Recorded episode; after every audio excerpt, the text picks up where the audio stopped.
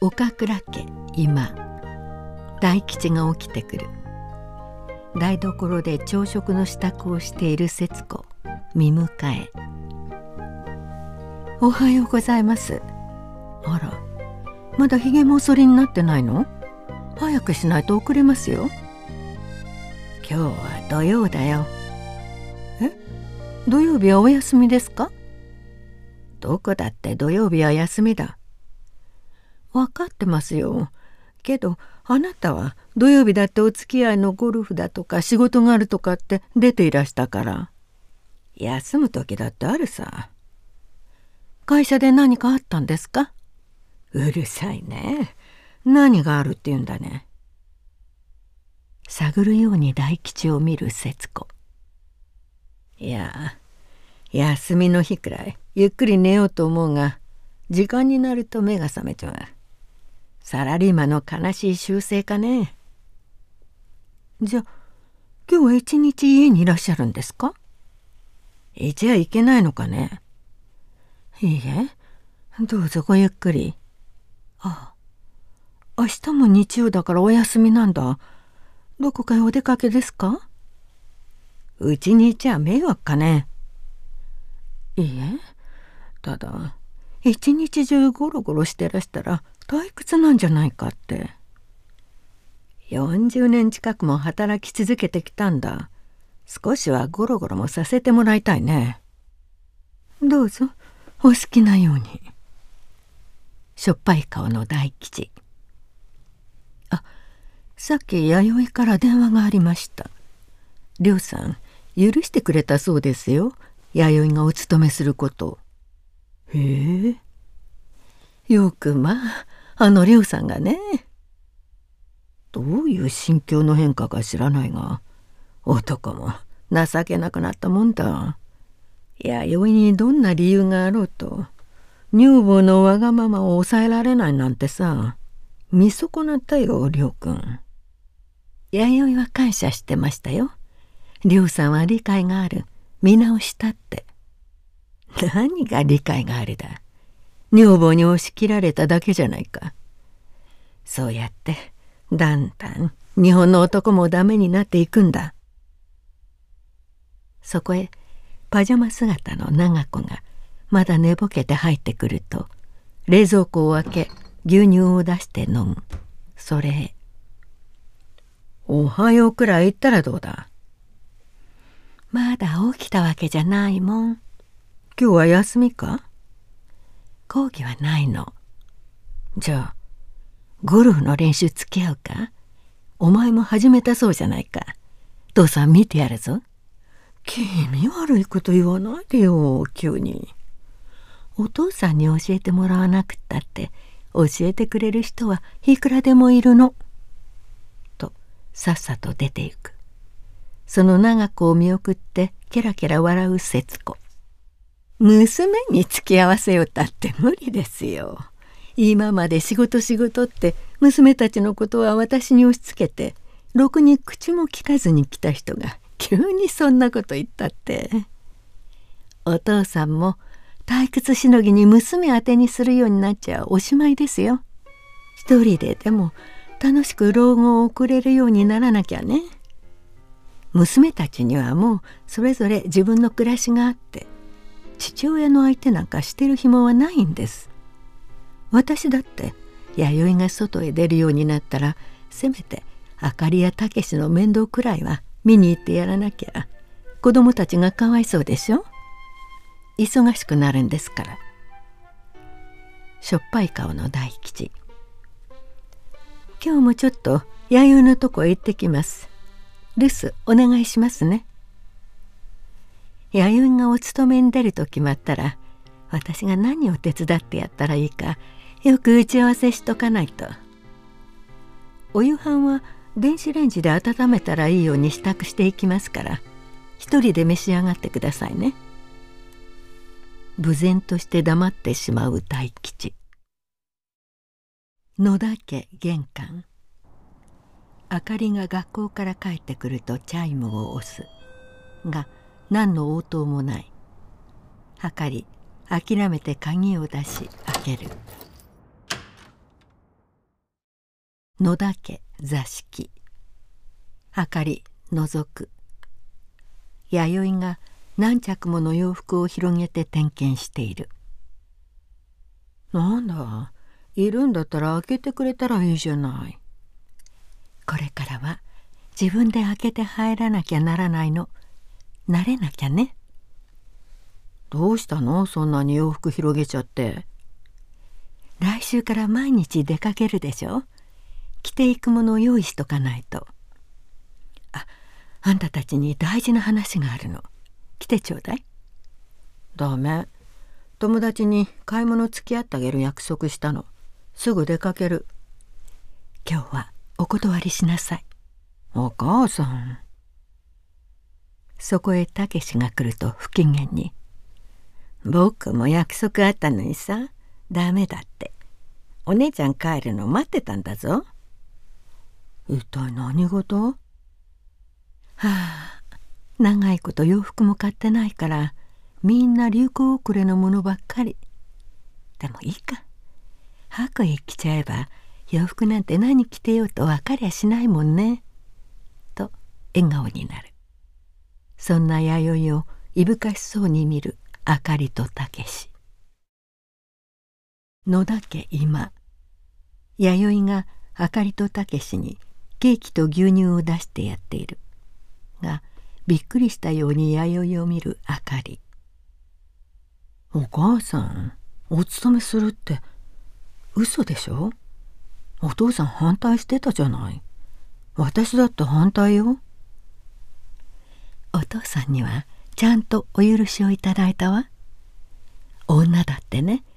能力のある人はそれを生かしてどんどん働く時代なの。今は。母さんは看護婦の資格があるでしょ。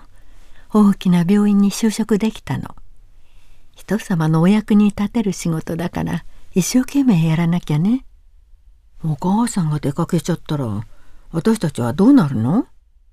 もちろん母さんはあんたたちが困らないように掃除も洗濯も食事の支度もするつもりよ。けど看護婦は重労働だから疲れちゃうこともあるだろうし夜の勤務で家へは帰れない時もある。患者さんの容体によっては時間通り帰れないことだって。やだよそんなの。だから母さんがいなくったってうちのことくらいあんたたちで何でもできるように今日と明日母さんがいろんなことを教えてあげるから私たちがやるの？そう母さんがやってあげられない時はあなたたちがやらないとご飯も食べられなくなっちゃうのよ。お母さんがお勤めしなきゃいいことだろ？あかりもたけしももう子供じゃないのよ。母さんのできることくらいあんたたちにだってできないはずはないの。あんたたちがそういう年になったから母さんだってお勤めするつもりになったの。母さんだってそろそろ自分のしたいことをさせてもらってもいい時が来たと思ったから勝手だよ勝手すぎるよお父さんだって賛成してくださったの来週の月曜日から母さん病院へ出ることになってるから今日と明日しか時間がないの。今日は電気釜の使い方とか簡単なお料理を覚えてもらって明日の日曜は掃除機や洗濯機の使い方も。簡単よ。子供にだってできることだもの。電気釜掃除機洗濯機。その3つが使えたら家事なんて優しいことなの。食われて返す言葉もないあかりとたけし。じゃまず電気釜からと電気釜のそばへ行き。はいここへ来て。お母さん。ご飯が炊けなかったら困るのはあんたたちなのよ。ご飯なんていくらだって売ってるじゃないか。おかずだって売ってるもんね。電話かけたらうな丼だってラーメンだって持ってきてくれるしさ。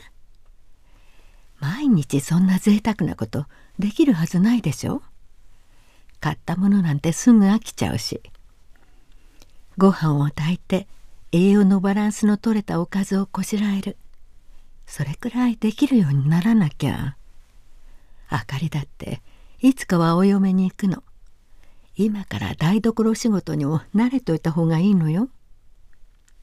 僕は男だからいいだろ任せるよお姉ちゃんにと行こうとする男も女もないの男の子だって家庭科があるでしょそうよ。これからは女性も仕事を持つようになるの。たけしのお嫁さんだってお勤めしてたら男女平等だもんね。家事だって男女平等にしなきゃ。僕そんな嫁さんもらわないもん。バカ言ってんじゃないの。うちのこと手伝ってくれない夫なんて叩き出されちゃうんだからね。しっかり覚えなさい。お父さんだって何にもしないじゃないか。お父さんみたいな人はだんだん生きられなくなるの。男の人だって考え方変えないとね。弥生を見るあかりとたけし。まずこれでお米測るの。3杯もあれば我が家は十分。ここへ入れたらお米を研ぐ。あかりやってごらん。ほら先にちゃんと手を洗って。しぶしぶ言われた通りにし米を研ぎ始めるあかり。はい今度はたけし。いいよ僕。何でもやってみなきゃ。たけしもしぶしぶ手を洗い米を研ぐ。水がきれいになってきたらよく水を切って今度はお米より少し多めの水を入れるの。そしてここへ入れて蓋をして30分くらい浸しておくの。すぐスイッチ入れると硬いご飯になっちゃうからね。スイッチはこれ。炊けたらブザーが鳴って教えてくれるから。もしタイマーにしたかったらうんざりして聞いているあかりとたけし。野田家玄関。節子がいそいそとやってくるとチャイムを押す。あかりの声が流れてくる「はい」おばあちゃん。あかり嬉しそうに「おばあちゃん？ドア開いてるって」節子ドアを開けて入る。野田家今。節子来る。台所でいろんな野菜を出し刻んでいる弥生。そばにあかりとたけし。まあ珍しい。親子揃って何してるの？どうしたのお母さん？えー、そんなに野菜刻んでどうするの？聞いてよおばあちゃん。お母さんがお勤めに行くからお料理の特訓だって。包丁なんて持ったこともないのにさキャベツ刻めとか玉ねぎ切れとか。私がこしらえられなくても付け合わせのキャベツ刻んだり野菜炒めくらいは作れないと。野菜の下ごしらえさえできたら肉でもハムでも卵でも好きなものを使ってさっと炒めてさ。なんとか栄養のバランスの取れたものが食べられるでしょ。こんなめんどくさいことしてまで食べようとは思わない。うんざりだ。かわいそうに。今まで何にもしたことないのに。急にしろったって。私がいなかったら嫌でもこしらえなきゃならないの。だからせめて基本だけでも。大丈夫よ。母さんが手伝いに来てあげるから。来てくれるの？おばあちゃん。ああ毎日通ったってたかが知れてる。どうせおばあちゃん暇なんだから。そのことであんたと話し合っといた方がいいと思って来たのよ。お母さん。心配ないって。私はまだまだ元気だしお父さんだってまだ当分はお勤めしてくれるだろうから私が出かけたって文句言われることはないし長子だってほとんどうちにはいやしないしさやっぱりおばあちゃんだおばあちゃんが来てくれなかったら私たちひどい目に遭うとこだったおばあちゃんだって家にくすぶってるよりあんたたちの世話してる方がずっと張り合いがあるわよ。まあ慣れない包丁なんか使わせて指でも切ったらどうするのよ。お母さんちょっとちょっと来て。と節子を引っ張ってゆく。それを見送るあかりとたけし。ああ助かった。本当にお炊事させられるのかと思った。ほっとしているあかりとたけし。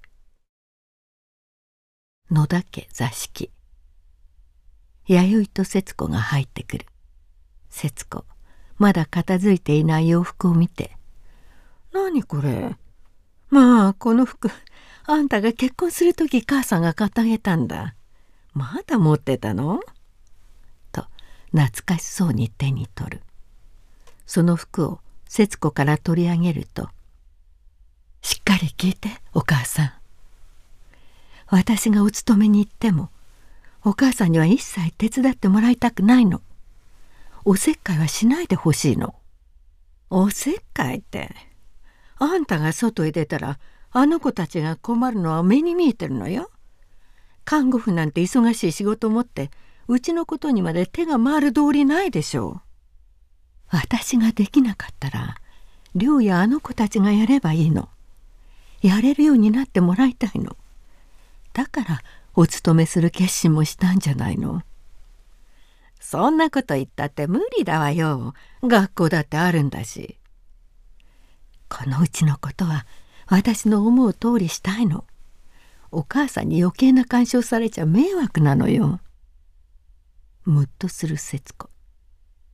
私はね寮にも子供たちにも家族っていうのは助け合って生きていくものなんだってことを分かってほしい。お母さんに手伝ってもらったら何にもならないの。そりゃ私が思ってるようにうまくいくかどうかは分かりゃしない。でも離婚にもならずに寮にお勤めすることを許してもらえたの。私の思った通りにさせてもらう。しなきゃならないの。お願いだから知らん顔して見てて。迷惑だっていうのなら口も手も出しませんよ。けど手伝う人がいなかったらこのうちやってきやしないのよ。それこそめちゃくちゃになっちまうから。それでもいいっていうの？どこまでやれるかやってみる。そう。じゃあ好きにすればいいでしょ何よ人が心配してやってるのに偉そうに。できるものならやってごらんよ。母さんもう何にも言わない。その代わり何があったって知らないわよ。後で泣きついてきたって本当に知らないからね。と奮然と出ていく。じっと立ち尽くしている弥生。